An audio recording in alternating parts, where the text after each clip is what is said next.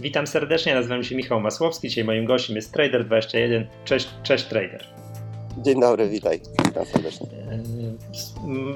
Zróbmy e, takie wyjaśnienie dla słuchaczy, którzy nas nie mogą oglądać. Ja nagrywam z Wrocławia, a ty od siebie ze swojego biura daleko za morzem, prawda? No, ale... Tak, ale na szczęście technologia jest taka, która pozwala nam to wszystko zrobić. Z biura musiałem wyskoczyć, dlatego że ostatnio jak nagrywaliśmy, czy to z Wapniakiem, czy to dla nam zależy, no to okazało się, że po prostu mam zbyt jasno za, za oknem, w związku z czym musiałem wyjść na zewnątrz, żeby. No to piękne masz widoki tam z tyłu, obracałeś fotel, żeby się ładnie ustawić, to co chwilę jakieś morze tak, widziałem. Tak, w ogrodzie pracuję, kiedy tylko mogę, więc no. uciekamy od słońca.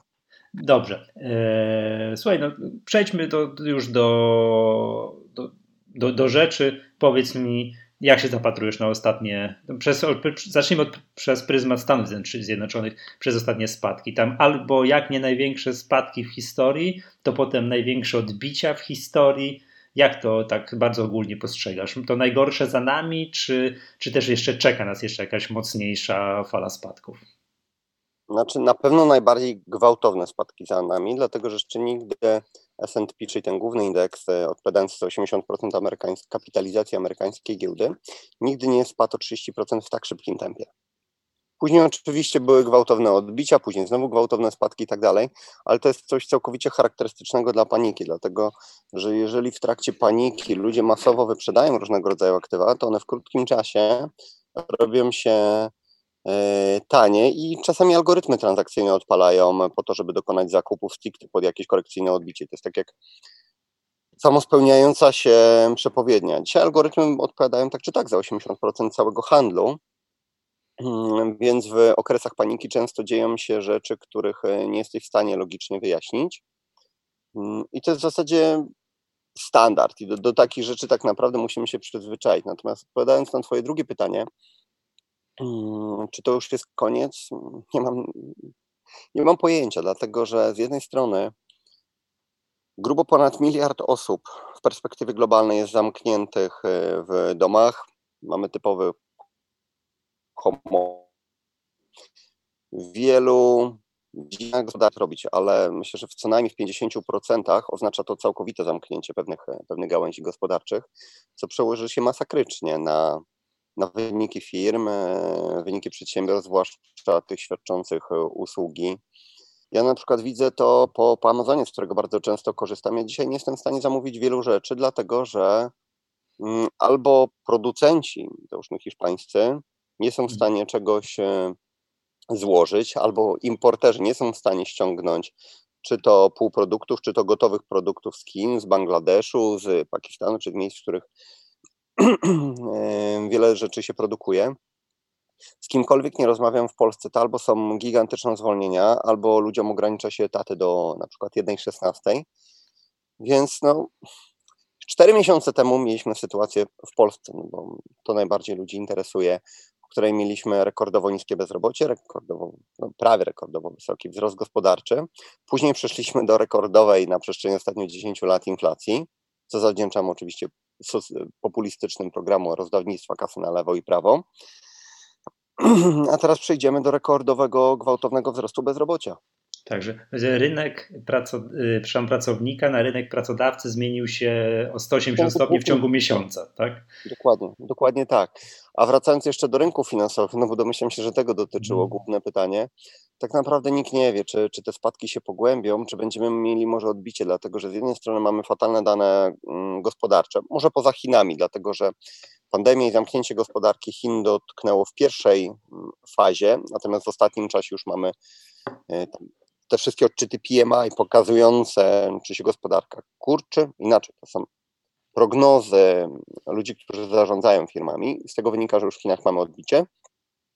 Natomiast w kolejnych największych blokach gospodarczych, czyli w Unii Europejskiej, w Stanach Zjednoczonych, będziemy jeszcze mieli przez pewnie miesiąc czy półtorej kolejnego miesiąca pogarszenie w gospodarce i nie wiadomo, czym się w ogóle z tego po, podniesiemy. No, gospodarczo uważam, realnej gospodarce będzie bardzo duża zapaść, natomiast z drugiej strony mamy gigantyczny kapitał nowo wykreowany na poziomie banków centralnych, pompowanych i zarówno do realnej gospodarki, jak i na rynki finansowe, więc możemy mieć taką sytuację trochę jak w latach 70. w Stanach Zjednoczonych, gdzie gospodarka leci na web, albo w najgorszym wypadku stoi w miejscu, w najlepszym wypadku stoi w miejscu, ale ten dodruk powoduje, że rynki finansowe nie lecą. No bo więcej, jest tak, taka płynność, że to pomaga dokładnie. im się trzymać. Mhm. Do, dokładnie tak. Co więcej, w listopadzie są prezydenckie wybory w Stanach Zjednoczonych, więc jeżeli Trump, Fed, Planche Protection Team wyciągną te wszystkie, nazwijmy to działa, czy uruchomią wszystkie możliwości, to jesteśmy w stanie podciągnąć tą giełdę um, przynajmniej do czasu wyborów. Ja pamiętam, co się działo po 2018 roku, może inaczej. Gospodarka globalna już bardzo silnie spowalniała w 2018 i wszystko świadczyło na to o tym, że pod koniec roku dojdzie do naprawdę potężnej zwały i być może zrobi nam się z tego bessa. W ciągu 6 tygodni rynki akcji spadło o 19,5%, to największy indeks. Nasdaq o prawie 30, małe spółki o prawie 30. I co się stało? Jerome Powell, dla którego wcześniej była najważniejsza gospodarka, nagle stwierdził, że rynki finansowe też są ważne już nie będzie więcej podwyżek stóp procentowych. W ciągu kilku miesięcy zapowiedział, że skończy quantitative tightening, czyli e, ograniczenie wyprzedawania aktywów. Mówiąc wprost, przestanie ściągać dolary z rynku. A jak ściągasz dolary z rynku, no to się robi po prostu groźnie dla, dla całego świata, dla rynków finansowych. Co więcej, zapowiedział, że w przyszłości może rozważy jakieś obniżki stóp procentowych. I co najważniejsze, Trump wyszedł wszędzie do różnych kanałów e, biznesowych i zapowiedział, że mamy bardzo tanie akcje. Jest to niesamowita okazja. Jego zdaniem ceny akcji będą szły w górę. I kupił tym samym zaufanie. I ludzie znowu wrócili na rynek. E, Fed przestał podnosić stopy procentowe. Miesiąc później zapowiedział, że już raczej stóp nie, nie podniesie nigdy więcej. Wręcz rozważył być może obniżki i kupiono tym samym zaufanie. I dążę do tego, że gospodarka nadal zjeżdżała. W Chinach mieliśmy najniższy wzrost gospodarczy, historycznie patrząc, od ponad 30 lat. W Europie działo się źle. Niemcy, największa e, gospodarka i gigantyczny eksporter, wpadł w recesję. Wskaźniki wyprzedzające z Korei Południowej, ktoś może stwierdzić, Korea Południowa, na cholerę on o tym mówi, ale Korea Południowa jest globalnie takim barometrem tego, co się dzieje, może inaczej, to, co się dzieje w gospodarce Korei yy, Południowej z przekłada się prawie perfekcyjnie na świat mniej więcej z 12-18 miesięcznym opóźnieniem. W każdym razie w Korei wszystko leciało na web, a tymczasem ludzie kupili yy, tą mrzonkę o odbiciu gospodarczym, o tanich akcjach i znowu ceny akcji rosły przez, przez kolejny rok. I to mieliśmy szalone A nie miałeś takiego wrażenia, że rośnie, że okej, okay, to była ta taka wtórna hossa, o której mówisz później, taka trochę wąskiego rynku, tych największych amerykańskich spółek, że wiesz, że rosły Apple, Google, Microsoft, te, te, te podmioty, a tak. już, a, a te, wiesz, ta gospodarka, nazwijmy to fryzjerów, restauratorów i tak mhm. dalej, no to już, się, to już się ewidentnie zatrzymała. Cała gospodarka leciała. Russell sobie w ostatnim, Russell, czyli te najmniejsze spółki. Dawał sobie dopiero w miarę jako tako w, te, w tej ostatniej fazie. Zaraz po tym wystąpieniu tak naprawdę działo się dokładnie to, to, co powiedziałeś, czyli rosły te największe spółki, bo je. Pompujesz trochę kasy w 5-8 największych spółek, zrobisz trochę baybacków. Przy pomocy derywatów podciągniesz ich, e, ich wyceny i automatycznie ciągniesz e, w górę cały indeks. A jak słyszysz wiadomości finansowe, to nikt nie mówi o tym, że przykładowo wzrosły ceny akcji 10 spółek, podczas gdy kolejne 40, 490 spadły, albo wzrosło 100 spółek, podczas gdy 4,5 tysiąca spadło, tylko używasz innej terminologii. S&P wzrósł, all time high. I znowu tak, y, prezydent to może... Tak, to, to jest tak jak chyba w 16 czy w 17 roku. Funk, czyli te pięć najbardziej popularnych spółek, urosło, ich kapitalizacja wzrosła o 480 miliardów, podczas gdy kapitalizacja wszystkich pozostałych spółek spadła o 400 chyba 20. No, Czyli taka hossa. Giełda rośnie, a to, że rośnie tylko kilka um, najważniejszych spółek, czy no, spółek o największej kapitalizacji, to już e, inna sprawa. Generalnie dzisiaj jest tak dużo podobieństw do tego 68 roku, że, że się w głowie nie mieści. W tamtym czasie też mieliśmy tak zwane spółki, modne spółki, Nifty 50, czyli kupuj, e, i, trzyma, i trzymaj je na kolejne 100 lat. Nieważne, że one są piekielnie drogie. Tam cena do zysku osiągała między 40 a 90. Kodak, McDonald's. E, o Jezu, wyleciały mi teraz na... Popatrz, jak to kupił tego McDonald'sa, to dobrze wyszedł. Jak ktoś kupił Kodaka, to jest dzisiaj bankrutem. Albo Xeroxa. Większość z tych spółek e, sobie bardzo kiepsko poradziła. Wiesz co, tylko kto swoich znajomych potrafi trzymać akcje przez 50 lat? McDonald's tak samo tąpnął podczas e, Bessy, kiedy ona już się zaczęła w latach 70. Inaczej, to było tak góra dół, góra dół, góra dół, ale też tam były wahania rzędu minus 50%. Jeżeli ktoś kupuje skrajnie przewartościowaną spółkę i jej akcje tąpną o 50%, to ona jest po prostu droga. Mm, tak, a powiedz mi, tu, tu i teraz, dzisiaj, to uważasz, no bo patrz, zobacz, my jak spadliśmy u nas, no wiesz, polski indeks tam z 2000 do 1400, no to w ogóle straszne rzeczy, ale Stany, wiesz, z tak gigantycznych poziomów, jak spadło te 20-30%, no to, to tam się krzywda nie dzieje, no bo one spadały z niewiarygodnych poziomów. To no uważasz, nadal jest droga. Właśnie, chciałem, zap- chciałem zapytać, czy, czy według Ciebie Stany dalej są drogie? Bardzo drogie. Mhm. Yy, relatywnie do in, inaczej. Nominalnie czyli w odniesieniu do ceny do zysku, do CAPE, ceny do wartości księgowej, do tych podstawowych mhm. wskaźników, mhm. które pozwalają nam określić, czy coś jest drogie, czy tanie, mm, są po prostu drogie. Okay, a... Natomiast relatywnie względem Europy, względem wyceny w krajach rozwijających się, są bardzo drogie. Dlatego, że na przykład polska giełda czy, czy giełda niemiecka, e, one można powiedzieć, że, że stały w miejscu przez e, ostatnie 10 lat.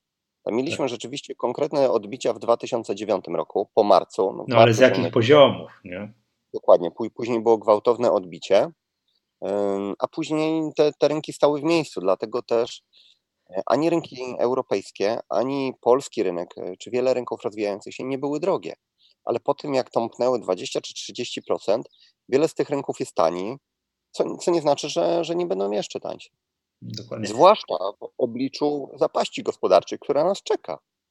Mhm. Dzisiaj mamy jeszcze w tych wielu krajach bezrobocie na niskich poziomach, ale ono gwałtownie wzrośnie, co się przełoży też na spadek zyskowności wielu firm. No i a w Stanach Zjednoczonych na te cotygodniowe raporty o liczbie bezrobotnych, no to biją teraz jakieś y, historyczne rekordy, tak? Tam tydzień temu 3 miliony wydawało się niewiarygodne, teraz 6 milionów szok. Do 6 milionów już to doszło? Mhm. Dobra, to teraz, żeby tak dać e, ludziom obraz, o, o czym my w ogóle mówimy. Ostatnio któryś z chłopaków z teamu szykował artykuł z najważniejszymi wykresami i ko kojarzy ten wykres, czyli ilość e, osób składających wniosek o zasiłek dla bezrobotnych tak po raz pierwszy. Tak Od 70 chyba, 70, 78 roku. I to się tak wahało, 200, 300, 150, 80, a nagle mamy pionową strzałę. To był wtedy 3 miliony, dzisiaj mówimy o 6 milionach. Już tak. powinniśmy zrobić miarę logarytmiczną, bo tak, ten wykres już dziwnie wygląda, ale to jest to, co mówisz, to, to podobieństwo tych lat, tych 60. czy 70., których ja szczęśliwie nie pamiętam, e, że może być tak, że gospodarka realna faktycznie to będzie zapaść, ale ta nadpłynność w sektorze finansowym nam, tam przynajmniej rynków finansowych, tro, trochę pomoże. Tutaj zobacz, wszyscy dążą do wywołania inflacji. Każdy duży, znaczący bankier centralny mówi, że my potrzebujemy wysokiej inflacji, żeby rozruszać gospodarkę i tak dalej. To jest jedna wielka bzdura. Chodzi o zdewaluowanie zadłużenia. Mhm. Tak jak psychole w NBP. Mamy 5% inflacji CPI, a oni obniżają stopy procentowe. Jakby 5% podatek inflacyjny był czymś za małym. Czyli masz oszczędności, a my ci ukradniemy 5% z twoich ciężko zarobionych pieniędzy, bo musimy rozruszać gospodarkę. Patrz, bo musimy zdewaluować zadłużenie i wywołać większą inflację, bo takie dostajemy pozwolenia, y, przykazania z Banku Rozrachunków Międzynarodowych. I oni jeszcze chcą obniżać dalej stopy procentowe. No, no takich czasów dożyliśmy. A powiedz mi, a jesteś w stanie pokazać któryś z rynków zagranicznych? Nie wiem, czy, czy, nie, czy jest już coś takiego jak bezpieczna przystań, przystań? Może któryś z rynków zagranicznych wydaje się teraz atrakcyjny inwestycyjnie? Bo... Michał, dzisiaj jest wiele rynków atrakcyjnych ale nie da się e, e, zagwarantować komuś, że nie będzie spadku. A mam na przykład ekspozycję na, na rynek rosyjski chyba od 2015 roku, może 2014, jakoś tak, nie, nie, pamiętam dokładnie. To był przez te wszystkie lata jeden z najtańszych rynków, płacił bardzo przyzwoite dywidendy prze, przez te wszystkie lata, urósł nie, niesamowicie I on teraz tąpnął tak samo jak wszystkie, dlatego że jeżeli masz panikę na rynkach, to po pierwsze ludzie masowo wyprzedają. No przykładowo no, idzie 100 osób, bo słyszy, że, że jest źle, jest panika i wypłaca pieniądze z funduszy inwestycyjnych, w których ulokowała pieniądze, bo nie wiedziała co zrobić. Nie rozumie nawet w jaki sposób te pieniądze są inwestowane. Ale jeżeli fundusz inwestycyjny ma bardzo dużo umorzeń, to musi oddać tym ludziom gotówkę. Żeby oddać im gotówkę, musi wyprzedać akcje. I nieważne, że akcje są wyceniane, nie wiem, cena do zysku razy 4, razy 5, czyli są niesamowicie tanie. Fundusz po prostu musi, musi sprzedać pieniądze, żeby oddać e, ludziom kasę. Na surowcach na przykład często dochodzi do tego samego. Jakieś dwa tygodnie temu zobaczyłem, że srebra już nie dostaniesz. Podczas gdy mogłeś kupić ETF Sprota, zabezpieczony fizycznym metalem w 100%, 10% poniżej jego komeksowej ceny. To tak jakbyś miał całe srebro zakumulowane przez e, fundusz Sprota warte powiedzmy miliard, a wszystkie jednostki jego były warte 900. Czemu? Dlatego, że ludzie w takiej panice wyprzedawali jednostki, że sprowadzili e, cenę 10% w ogóle poniżej e, wartości metalu, który, mm, mhm. który ma w swoich magazynach. Dzisiaj jest analogiczna sytuacja na platynie i paladzie. To w każdej, jak nieracjonalne są, e, są działania inwestorów. No, w każdej panice cash is king. Tak? Oczywiście. To wiadomo, każdy chce mieć gotówkę, bo wie, że za, nie wiem, za ten pallat, czy srebro, czy inny, inny dziwny instrument finansowy nie kupi w sklepie papieru toaletowego, tak? Tylko gotówka, gotówka. A na przykład, bo my mówimy o srebrze, srebro to jest i metalem szlachetnym i jest przemysłowym, o czym świadczą te braki ostatnie na, na rynku fizycznym. Natomiast palat, platyna są bardziej metale, e, to są bardziej surowce, a surowce najsilniej rosną właśnie kiedy rośnie nam inflacja, kiedy jest niska i przechodzimy do, do wysokiej. To jest właśnie perfekcyjne otoczenie dla, dla wzrostu cen, mm, cen metali. Mhm, Okej, okay. a jeszcze nie, nie, tak jeszcze... Nie, nie, nie, tak jeszcze poprognozować sobie troszeczkę, co się może dziać na przykład w gospodarkach europejskich. Czy uważasz, że na przykład, że jest prawdopodobne, no nie wiem, bankructwo jakiegoś kraju, któregoś ze strefy euro, co w ogóle rozsadziłoby nam strefę euro? Nie, dlatego że Europejski Bank Centralny włączył taki w 2012 roku już moduł przetrwania. Mm, Draghi, ówczesny prezes EBC stwierdził, E, zrobimy wszystko, co, co tylko jest konieczne, aby uratować strefę euro. I w tym momencie to skończyliśmy z mrzonką e, silnego euro, jak, jak dawniej Deutschmarka e, i rozpoczęto dodruk na trzy zmiany. Ten dodruk pozwala na skupienie obligacji w zasadzie całej strefy euro, ale między innymi eurobankrutów, Włochów, Hiszpanów, Portugalczyków, Francuzów, no właśnie kraju... nie dochodziło, czy któryś kraj z południa e Europy miałby szansę się wywrócić tutaj w tych, e, nie, w tych dlatego, warunkach. Że mamy teraz taką totalnie patową sytuację. EBC, może inaczej, dobrym przykładem jest to, co się działo właśnie pod koniec 2018 roku, kiedy zaczęły się te spadki, kiedy już się wszystko waliło. E, Europejski Bank Centralny ograniczył dodruk. Ograniczył dodruk po to, żeby pokazać, my też jak Fed potrafimy zatrzymać dodruk i nasza gospodarka będzie się miała dobrze. Wytrzymali trzy tygodnie. I Włosi e, się zbuntowali, powiedzieli, słuchajcie, no, no jak to? Skupowaliście przez lata nasze obligacje, dzięki czemu mogliśmy się zadłużać po koszcie 1,5% czy 1%, a nie 15%, jakby normalnie rynek od nas wymagał. E, więc musicie nadal to skupować, dlatego że jak oprocentowanie od obligacji wzrośnie do 3% chociażby z półtorej, bo nie będzie chętnych na, nasze, na nasze obligacje, a nie będzie chętnych, bo jesteśmy bankrutem i nikt przez zdrowych zmysłach nie kupi obligacji płacących 2 czy 3% e, takiego kraju jak my, skoro ma na przykład do wyboru Norwegię czy Singapur, to mu ogłosimy bankructwo. Przecież nie będziemy płacić 3% odsetek. bo skoro dzisiaj płacimy 1,5%, a za rok mamy płacić powiedzmy 3%, to oznacza, że te 1,5% zamiast na socjal, zamiast na opiekę medyczną pójdzie na odsetki od naszego długu. Więc sorry, albo dodrukowujecie więcej i skupujecie nasz dług po to, żeby podbić cenę obligacji i tym samym sprowadzić znowu rentowność naszych obligacji do poziomu 1,5%, albo wyjdziemy ze strefy euro, rozwalając ją, ją całkowicie. Taki piękny szantaż. Zadłużony. Tak. tak, i w tym momencie... Podaj, podajecie nam kroplówkę do nieskończoności, albo, albo będzie źle. Także... Albo będzie źle, bo rozwalimy cały tak. projekt mhm. strefy euro. I tak to dzisiaj działa. Przez jakiś czas to się buntuje, a później pojawiają się Włosi, Hiszpanie, już mniej, Włosi są najbardziej tak. Może inaczej. Włosi naj, najmocniej szantażują Europejski Bank, Bank Centralny, ale reszta południowców tak naprawdę robi to samo. Pokazując, no zobaczcie, co Włosi robią. No przecież my, my też nie możemy płacić wyższych odsetek od długu. A za, dobra, ale zobacz, a patrz, a teraz wróćmy do Polski. Patrz, Polska nie jest w strefie euro. Nam nikt tej kroplówki nie będzie podawał do nieskończoności. Ale EBC właśnie to zaczął robić. A to, tak, ale nie jesteś pewny, że nie wiem, że my nie mamy szans na bankructwo, wiesz, w erze 500 plus 13 emerytur i tak dalej, nie i tak dalej. Nie, nie przy takiej inflacji. Okej. Okay. Zobacz, czemu, mhm. czemu nie mamy. Rząd rozdaje pieniądze na, na lewo i prawo. Zaraz się okaże, że... Tak, ale, za... ale jeszcze przed chwilą było go stać na to, a zaraz sekundkę może być przestać na to stać, bo, bo gospodarka poleci, nie będzie się rozwija. Wiesz co, żadnego kraju jest nie stać na takie chore rozdawnictwo, jak, e, jak ma to miejsce w ostatnich czasach. Jeżeli mamy nadpłynność albo budżet się spina, to jest moment na ograniczenie podatków, no. na regulacji.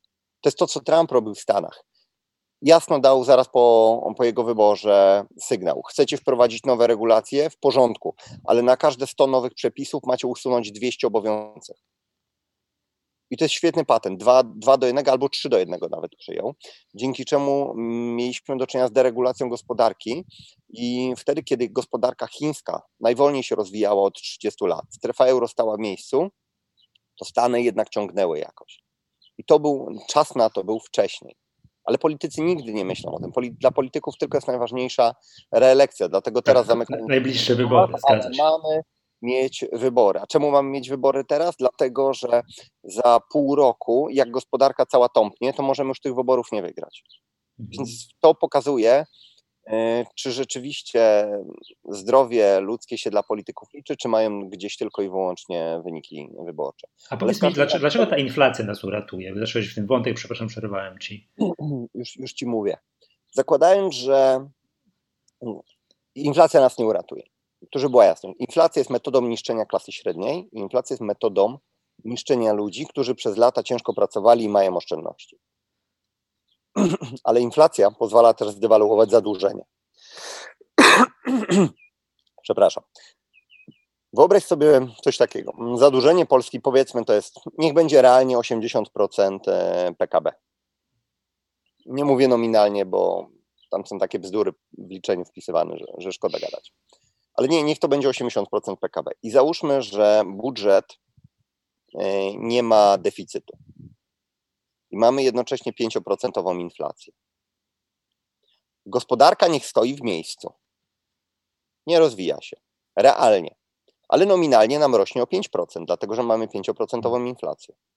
Ale skoro dług nam nie przyrasta, to oznacza, że dług w wyniku inflacji nam się też zdewaluuje. Bo jeżeli od długu płacisz powiedzmy 2% odsetek, a masz 5% inflację, to dług w ujęciu do wielkości gospodarki obniży się o 3%. No tak, dla sam z siebie, z nic nie robienia. Z nic nie robienia, tak, ale jednocześnie to nie jest tak, że dług znika w, ma w magiczny sposób. Znika zadłużenie, zmniejsza się zadłużenie osób, które mają kredyty, ale jednocześnie okradamy ludzi, którzy mają oszczędności. Tak. I to jest straszne. Mhm.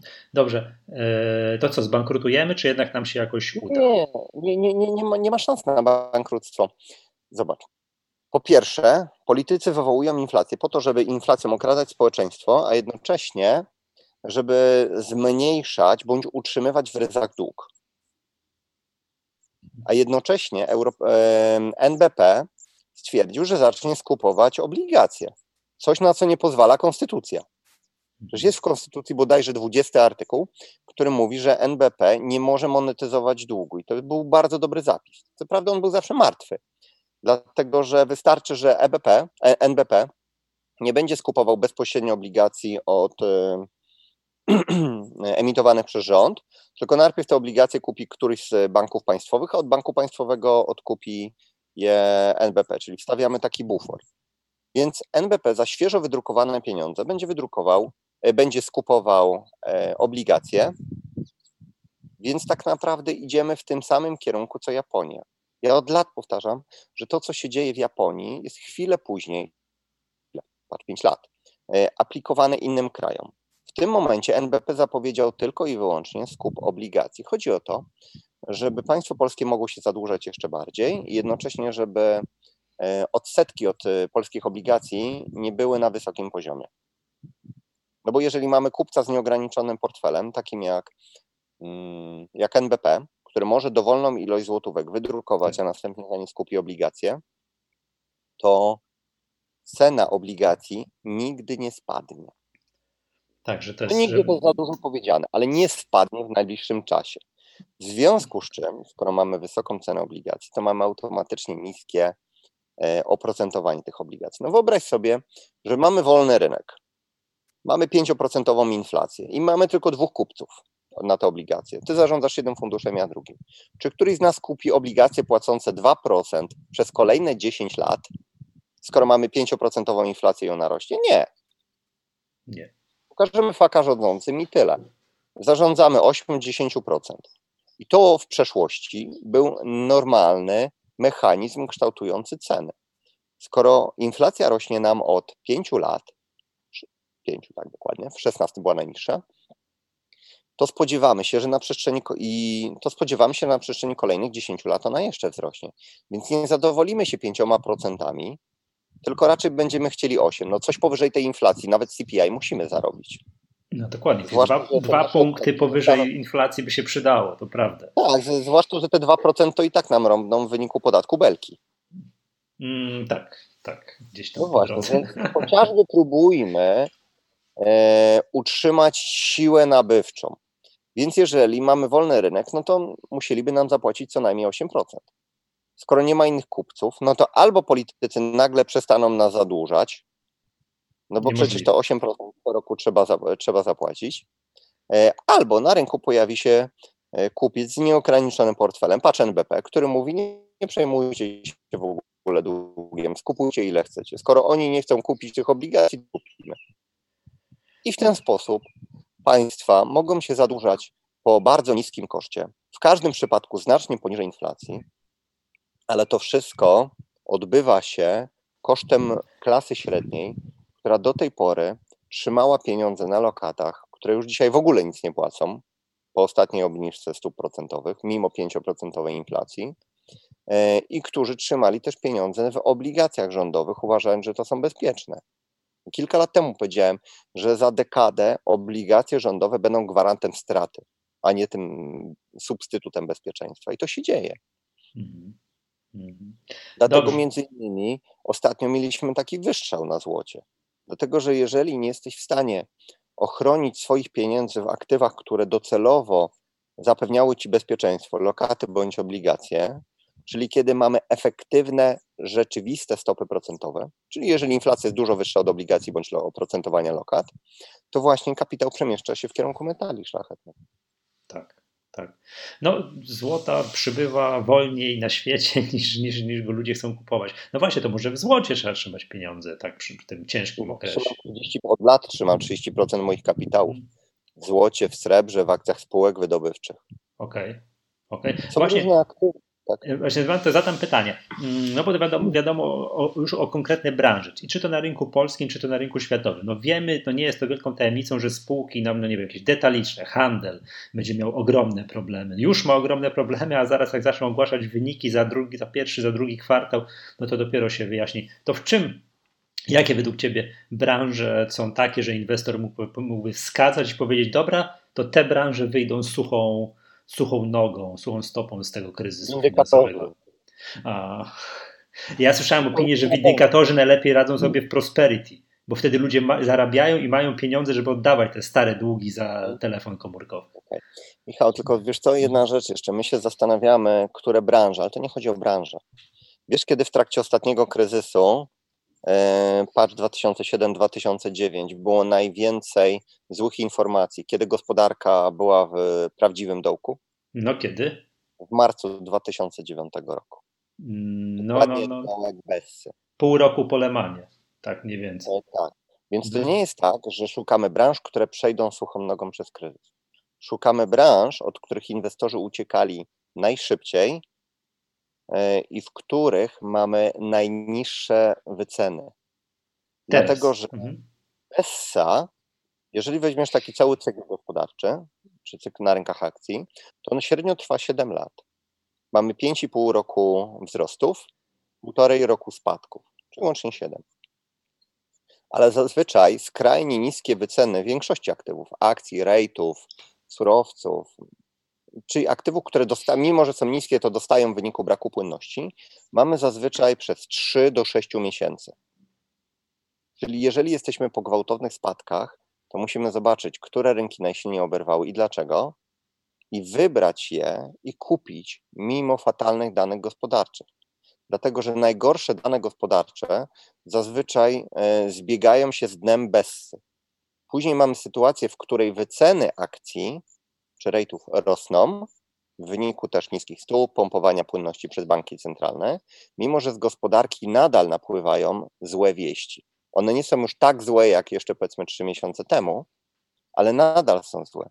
I w drugą stronę, kiedy zaczęły się spadki, to gospodarka amerykańska na przykład całkiem dobrze się miała.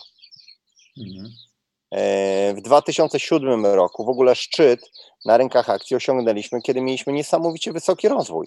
W Polsce mieliśmy mega bańkę na akcjach, e, mieliśmy skrajnie rozgrzaną gospodarkę i wszyscy uważali, że skoro gospodarka e, świetnie się rozwija, to ceny akcji mogą tylko rosnąć. I było odwrotnie.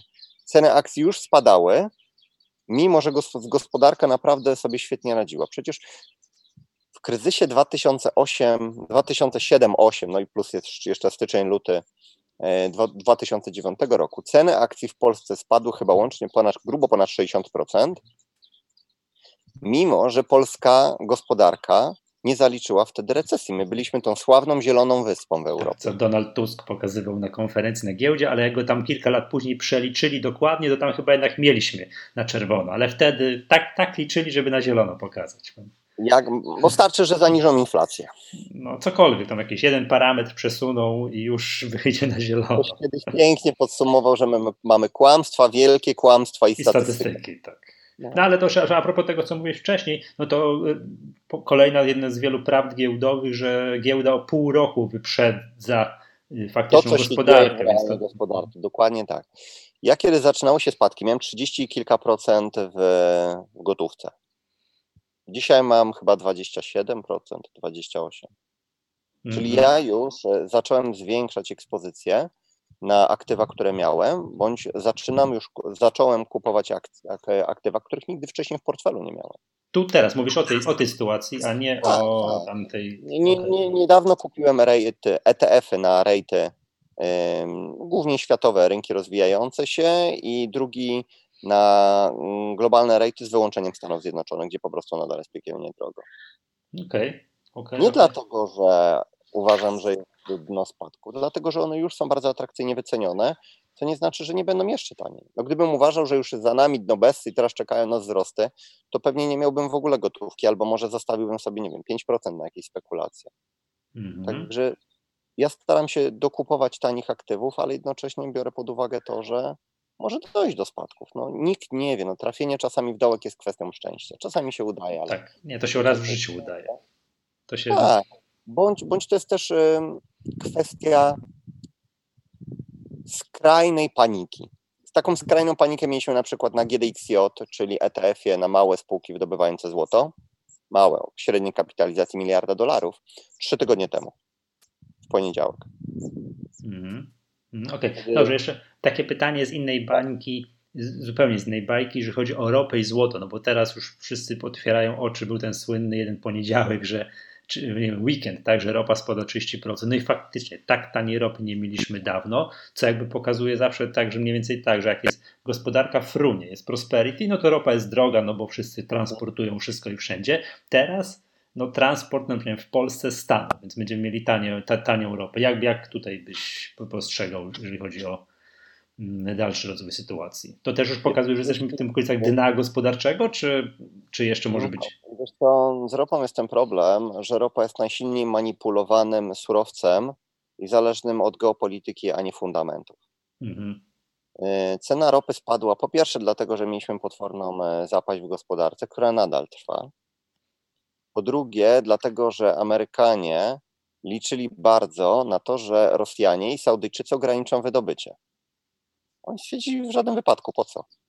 W naszym interesie, czyli w interesie rosyjskim, w interesie Saudyjczyków jest utrzymanie wydobycia na jak największym poziomie, dlatego żeby pozbyć się konkurenta, który ma najwyższe koszty wydobycia, patrz amerykańskie łupki. Mhm. Ja trochę patrzę na Rosję, powiem ci, i to tak z niepokojem, bo my jesteśmy blisko, że tam poniżej pewnego poziomu y, ceny ropy, oni są pod wodą, jeżeli chodzi o wydobycie. A wiadomo, co robi Putin, jak przestaje zarabiać na ropie. Gdzieś w jakimś krańcu świata wywołuje jakąś wojnę. Michał, musisz sobie mhm. zobaczyć e, taki wykres pokazujący największych eksporterów ropy e, i przy jakim poziomie cenowym spina im się budżet. Zobaczysz, że Rosja jest na najniższym poziomie. Tak, okay. Potrzebuje ropy bodajże na poziomie chyba 40 dolarów, podczas gdy Iran potrzebuje 180. Naprawdę?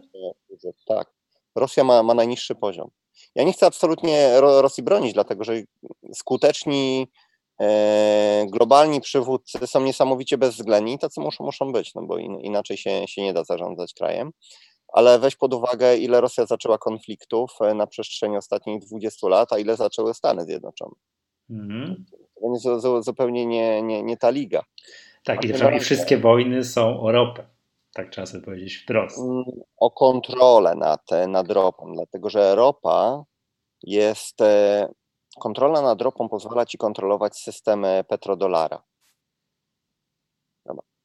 Hussein został u władzy po tym, jak e, zagazował Kurdów. Nic się nie stało, no, po, potępimy cię publicznie i tyle. Byle dalej, był naszym sojusznikiem. Um, najechał na Irak, na, przepraszam, na Kuwait, skąd go po prostu przegoniono i tyle, i dalej mógł rządzić w swoim kraju. Ale wystarczyło, że przez trzy miesiące sprzedawał ropę za euro, a nie za dolara i najechano Irak. Tak, poszukiwaniu broni chemicznej. E, masowego rażenia, której nigdy nie znaleziono i oskarżając go o kontakty z Al-Kaidą, te, czego też nigdy nie udowodniono. Zresztą Al-Kaida jest śmieszna, dlatego że kiedy trzeba było E, użyć Al-Kaidy, no to Clinton nie miała z tym żadnych problemów. Oczywiście wytłumaczyła się, że to, to przecież ta dobra Al-Kaida. Hussein współpracował z tą złą Al-Kaidą. Żenujące, że ludzie takie, takie bajki kupują, ale z Kaddafim było analogicznie. Kaddafi e, zarządzał Libią, uważam, jako no, w najlepszy możliwy sposób, jak na standardy afrykańskie. Zresztą standard życia w Libii był jednym z najwyższych e, z krajów afrykańskich. Był dużo wyższy niż w wielu krajach europejskich. Mówię o nawet e, mówię o starej Europie, tym, tym trzonie. A mimo wszystko, jak tylko próbował wprowadzić złotego dinara, czyli wprowadzić system sprzedaży ropy, nie za dolara, którego możesz kreować w nieograniczonych ilościach, ale za złoto, no to natychmiast zorganizowano mu rewolucję, zabito go w bardzo bestialski sposób, co miało być przykładem dla ewentualnych naśladowców. Mm-hmm. Dobrze, wiesz co, jeszcze tak chciałbym... No, no, tak samo jest, skoro mówimy już o takich mm-hmm. rzeczach, no Czeczeni też dokonywali e, ludobójstwa, po prostu próbując ten magiczny przespyk na Kaukazie kontrolować. To są po prostu dla Amerykanów najważniejszy jest E, najważniejsza jest kontrola nad, nad ropą, dzięki czemu mają kontrolę nad systemem monetarnym. Dla, dla Rosji najważniejsze jest e, kontrolowanie tych wąskich gardeł. Okay. Ale jeżeli uważam, ktokolwiek miałby w tym momencie rozpętać jakąś wojenkę w obronie wysokich cen ropy, to uważam, że to, to byłyby Stany Zjednoczone. To nie jest tak, nam się wmawia, że jest cicha wojna pomiędzy Rosją a Arabią Saudyjską. Oni mają deal którego celem jest utrzymanie niskich cen ropy, po to, żeby wykończyć łupki. W piątek ogłosiła bankructwo gigantyczna firma wydobywająca ropę i gaz z łupków w Stanach Zjednoczonych. To jest na razie pierwsza ofiara. Mhm. Stany Zjednoczone przecież przez lata importowały ropę. Dopiero wraz z rozwojem technologii łupkowej stały się samowystarczalne i dlatego no, nam się teraz wciska e, amerykański gaz ale żeby go nadal produkować, to musimy mieć dużo, dużo wyższe ceny ropy, dlatego że Amerykanie od trzech lat wydobywają i ropę, i gaz znacznie poniżej cen rynkowych. Czyli z każdą wydobytą jednostką baryłką czy tam jednostką gazu, e, oni na tym tracą, a mogli na tym tracić, dlatego że byli chętni na zakup e, obligacji łupkowych. Czyli ten dług, jeżeli coś robisz poniżej kosztów, prowadzisz działalność poniżej kosztów, to możesz to robić do momentu albo w którym zbankrutujesz, albo w sytuacji, w której ten twój dług rośnie nieustannie. Widzisz, ja to wywołałem tego Putina i Rosję, że oni robią, produkują poniżej kosztów, a okazuje się, że według ciebie Amerykanie też produkują przy tych cenach poniżej kosztów i to oni też będą mieli problemy. Zobacz, e, poszukaj sobie, albo nasi słuchacze, widzowie, niech poszukają, jaki jest średni koszt całkowity, all-in sustaining cost mhm. dla, dla ropy na całym świecie. E, I druga rzecz, przy, jakich, przy jakim poziomie bilansuje się budżet, tak zwany break-even cost. Okay. Zobaczę, że Rosja ma jeden z niższych na świecie. Okej, okay. dobrze. Chciałem zapytać jeszcze o dwie rzeczy. O Szwecję i o nieruchomości, tak skacząc po tematach. Pierwszy Szwecja, bo to jest, yy, podaje się jako wyjątek na skalę przynajmniej europejską walki no, z bieżącą epidemią koronawirusa. Tak jak wiemy, no nie wiem, polska gospodarka stanęła, bo nas odizolowano, zakazano, nie wiem, no, działalności restauratorów, fryzjerów, fizjoterapeutów itd., tak itd., tak a w Szwecji, no, w porównaniu z tym, to też tam paru rzeczy zakazano, tam zgromadzeń powyżej 50 osób, ale zasadniczo restauracje działają, kawiarnie tętnią życiem. No, troszkę izoluje się osoby starsze, jako te będące w największej grupie ryzyka, ale co do zasady jest tam bardzo, bardzo liberalnie. Co o tym sądzisz? Bo w Polsce już odzywają się takie głosy, że lekarstwem tego koronawirusa może być bardziej szkodliwe niż sama, sama choroba. Znaczy, żeby była jasność, dla, dla mnie Szwecja jest przykładem e, największego możliwego zidiocenia społeczeństwa. Polityków dokładnie. Szwecja jeszcze 40 lat temu była krajem o bardzo wysokim poziomie życia, niesamowicie bezpiecznym. I to się wszystko z, zmieniło, kiedy zaczęli prowadzić e, niesamowicie liberalną e, politykę imigracyjną, mhm. ściągając do siebie rzesze E, Albańczyków, e, Somalijczyków, ludzi z, z krajów afrykańskich, z Bliskiego Wschodu czy z byłej Jugosławii. I robiąc to na tyle nieudolny sposób, że powstały tak zwane getta. Czyli mamy podobny case w Szwecji, jak w, na przedmieściach największych miast mm, francuskich, gdzie żyją emigranci, którzy nie mówią w języku, mimo że żyją tam od 15 czy 20 lat. W większości żyją z zasiłków, mają czwórkę, piątkę dzieci, więc e, udział imigrantów w stosunku do ludzi, którzy się urodzili w tym kraju, um, wzrasta no, w, temp, w tempie wykładniczym i niesamowicie pogorszyła się i jakość życia, e, i poziom bezpieczeństwa. Tak. Ja słyszałem taką opinię, że w takim przykładowym Sztokholmie młoda dziewczyna wieczorem w piątek, jak chce przyjechać z jednego z krańca miasta na imprezę, to lepiej, żeby sama tego nie robiła. Dokładnie, dokładnie tak. E, I to jest problem nie, ty, nie tylko Szwecji, ale ta, ta, także na przykład przed, przedmieść francuskich. Polityka imigracyjna jest to, to, jest, to jest totalna, totalna porażka. Tego inaczej się nie da opisać. Ale Szwecja jest takim skrajnym przypadkiem, gdzie y, możesz iść siedzieć za, za krytykowanie mm, ichniejszej polityki, podczas gdy imigrant może cię zadźgać, a my go odeślemy na kurs resocjalizacyjny. Mhm. Albo ewentualnie wsadzimy go do więzienia o obniżonym rygorze, gdzie będzie narzekał, że ma, nie wiem, starego Xboxa. Tak, właśnie chciałem powiedzieć, że nie będzie miał dostępu do konsoli, do gier. Ale dobra. To, to jest po prostu patologia, dlatego ciężko mi się do tego odnieść tak naprawdę.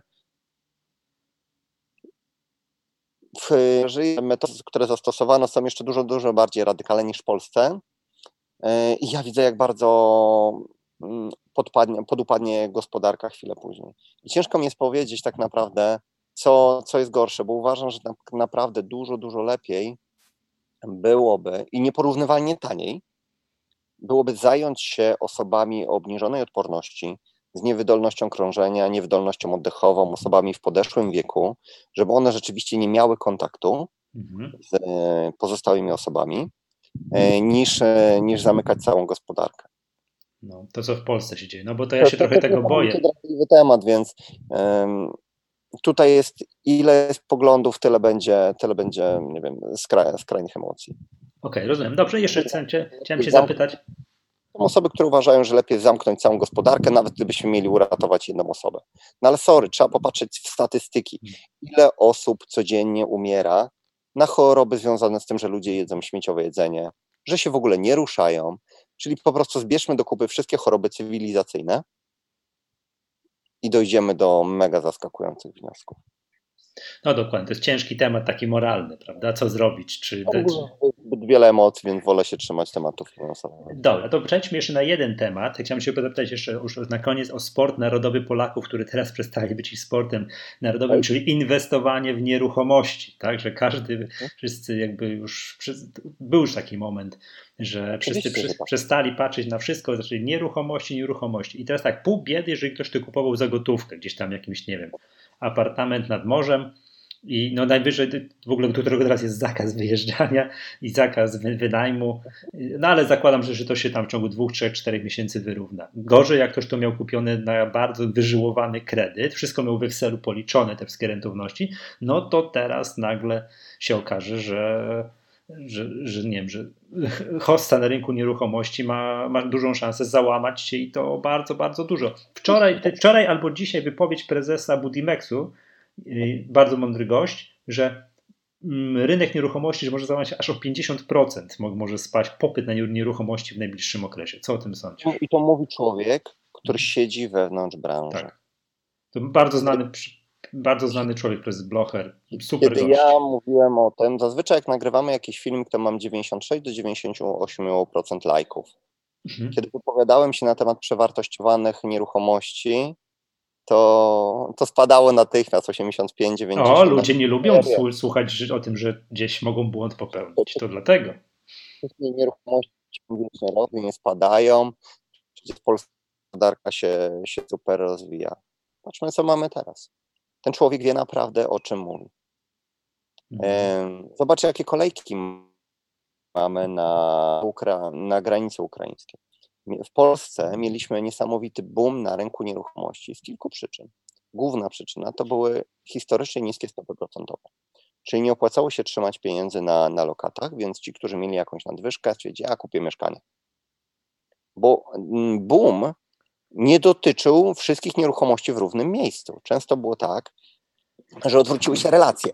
Dawniej lokal komercyjny był e, w przeliczeniu na metr kwadratowy dużo droższy niż mieszkanie. W, załóżmy w tym samym bloku. Natomiast popyt na nieruchomości mieszkaniowe w ostatnim czasie był tak duży, że lokale komercyjne na przykład można było kupić w cenie znacznie niższej na metr niż, e, niż mieszkanie. To pokazywało, jak silnie są przewartościowane mieszkania w stosunku do, do lokali komercyjnych.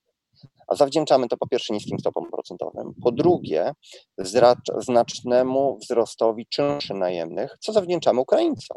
No bo jeżeli mhm. półtorej miliona Ukraińców nagle przyjedzie do, do kraju, w którym mieszka 30 kilka milionów osób, no to już będzie odczuwalne. Oni dziś muszą mieszkać, dokładnie. Więc e, wzrosły czynsze. Efekt jest taki, że teraz ogromna ilość Ukraińców, którzy pracowali jako kierowcy Ubera, pracowali w hotelach, restauracjach, czyli patrz w wszystkich sektorach, które najciężej dotyczy, dotyka koronawirus. Oni wyjechali. Tak. Skokowo mhm. rośnie bezrobocie. I nie wiadomo, czy, czy ci ludzie wrócą, a na pewno nie wrócą w takiej ilości, jak jeszcze przed kryzysem, bo nie będzie dla nich pracy. No albo ten proces oddawania tych miejsc pracy będzie trwał bardzo długo. To będzie tak, tak. wiesz, nie, nie litera V, tylko tak będzie powolutku, gdzieś tam przez długie lata. To, to jest proces, to jest tak samo mhm. jak z mhm. giełdą. Spadki półtorej roku, wzrosty 5,5. Tak. Spadki zawsze gwałtowniejsze niż powolne wzrosty. Tak, dlatego to się nie może przełożyć dobrze na, na rynek nieruchomości. Tu będą na 100% spadki, zresztą te spadki już mają miejsce. Tylko teraz jedna rzecz. Pytanie, czy my rozmawiamy o spadkach w ujęciu nominalnym czy realnym? Bo jeżeli będziemy mieli e, w perspektywie kilku lat skumulowaną inflację na poziomie 50%, a ceny nieruchomości wzrosną tylko 10%, no tak, to wtedy. No to znaczy, realnie że spadły. Realnie spadły i to bardzo, a nominalnie e, wzrosły nawet. Ktoś nam to wyciągnie za, za kilka lat i stwierdzi. Przepraszam, trader, ile powiedziałeś? 50% inflacji w ciągu trzech lat? Nie w ciągu trzech lat, ale czterech, pięciu. No to, a to też robi wrażenie. Wow, pamiętaj, że rozmawiamy, powiedziałem 50 w ciągu kilku lat, ale mowa o procencie składanym. Jeżeli w ciągu pierwszego roku inflacja ci rośnie 8%, to startujemy z poziomu 108. Jeżeli w kolejnym będzie 108, to to już nie będzie skumulowane 16%, tylko bliżej 18%. Tak, oczywiście. W każdym razie jest bardzo możliwe, że w ujęciu nominalnym ceny nieruchomości, właśnie ze względu na rosnącą inflację, one mocno nie spadną. W ujęciu realnym uważam, że to tąpnięcie będzie bardzo mocne, dlatego że mieliśmy skrajnie wysoki poziom optymizmu. Każdy był na tym rynku. I teraz pewnie będzie mieli podobną sytuację jak w latach 2008-2013, gdzie przez te 5 lat ceny nieruchomości yy, spadały. Mhm. Na przykład w odniesieniu do zarobków. To jest dosyć dobry miarnik. Ile metrów kwadratowych możemy kupić za przeciętne wynagrodzenie? Tak, ale to, to specjaliści pokazują, że teraz nieruchomości są tańsze niż w latach 2007 2007 jak był ten boom, bo teraz możemy kupić za przeciętną pensję, tam więcej tych metrów kwadratowych. Tak, tak. I, i, I, to jest racja.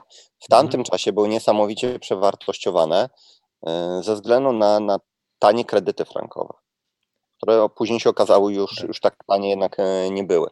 Dzisiaj ludzie zakładają, że będziemy mieli zawsze bardzo niskie stopy procentowe. Przyzwyczailiśmy się do tego. Mhm. Dokładnie, będzie, będzie jeszcze tańszy niż był przez ostatnie kilka lat. I powiem Ci tak, jest to możliwe. Widząc politykę banków centralnych, uważam, że będziemy zmierzali w kierunku e, tych silnie negatywnych rzeczywistych stóp procentowych. Czyli banki centralne będą próbowały utrzymać jak najniższe stopy procentowe przy jednocześnie jak najwyższej inflacji. Problem jest natomiast taki, że jeżeli mamy inflację 5%, no to mogą sobie trzymać stopy na poziomie blisko zera. Ale jeżeli inflacja wzrośnie do 10% i zacznie rosnąć, to w pewnym momencie banki centralne nie będą miały wyboru i podniosą stopy procentowe, powiedzmy do poziomu 5%. Czyli one mhm. nadal będą silnie negatywne, nadal będą dużo, dużo niższe niż inflacja.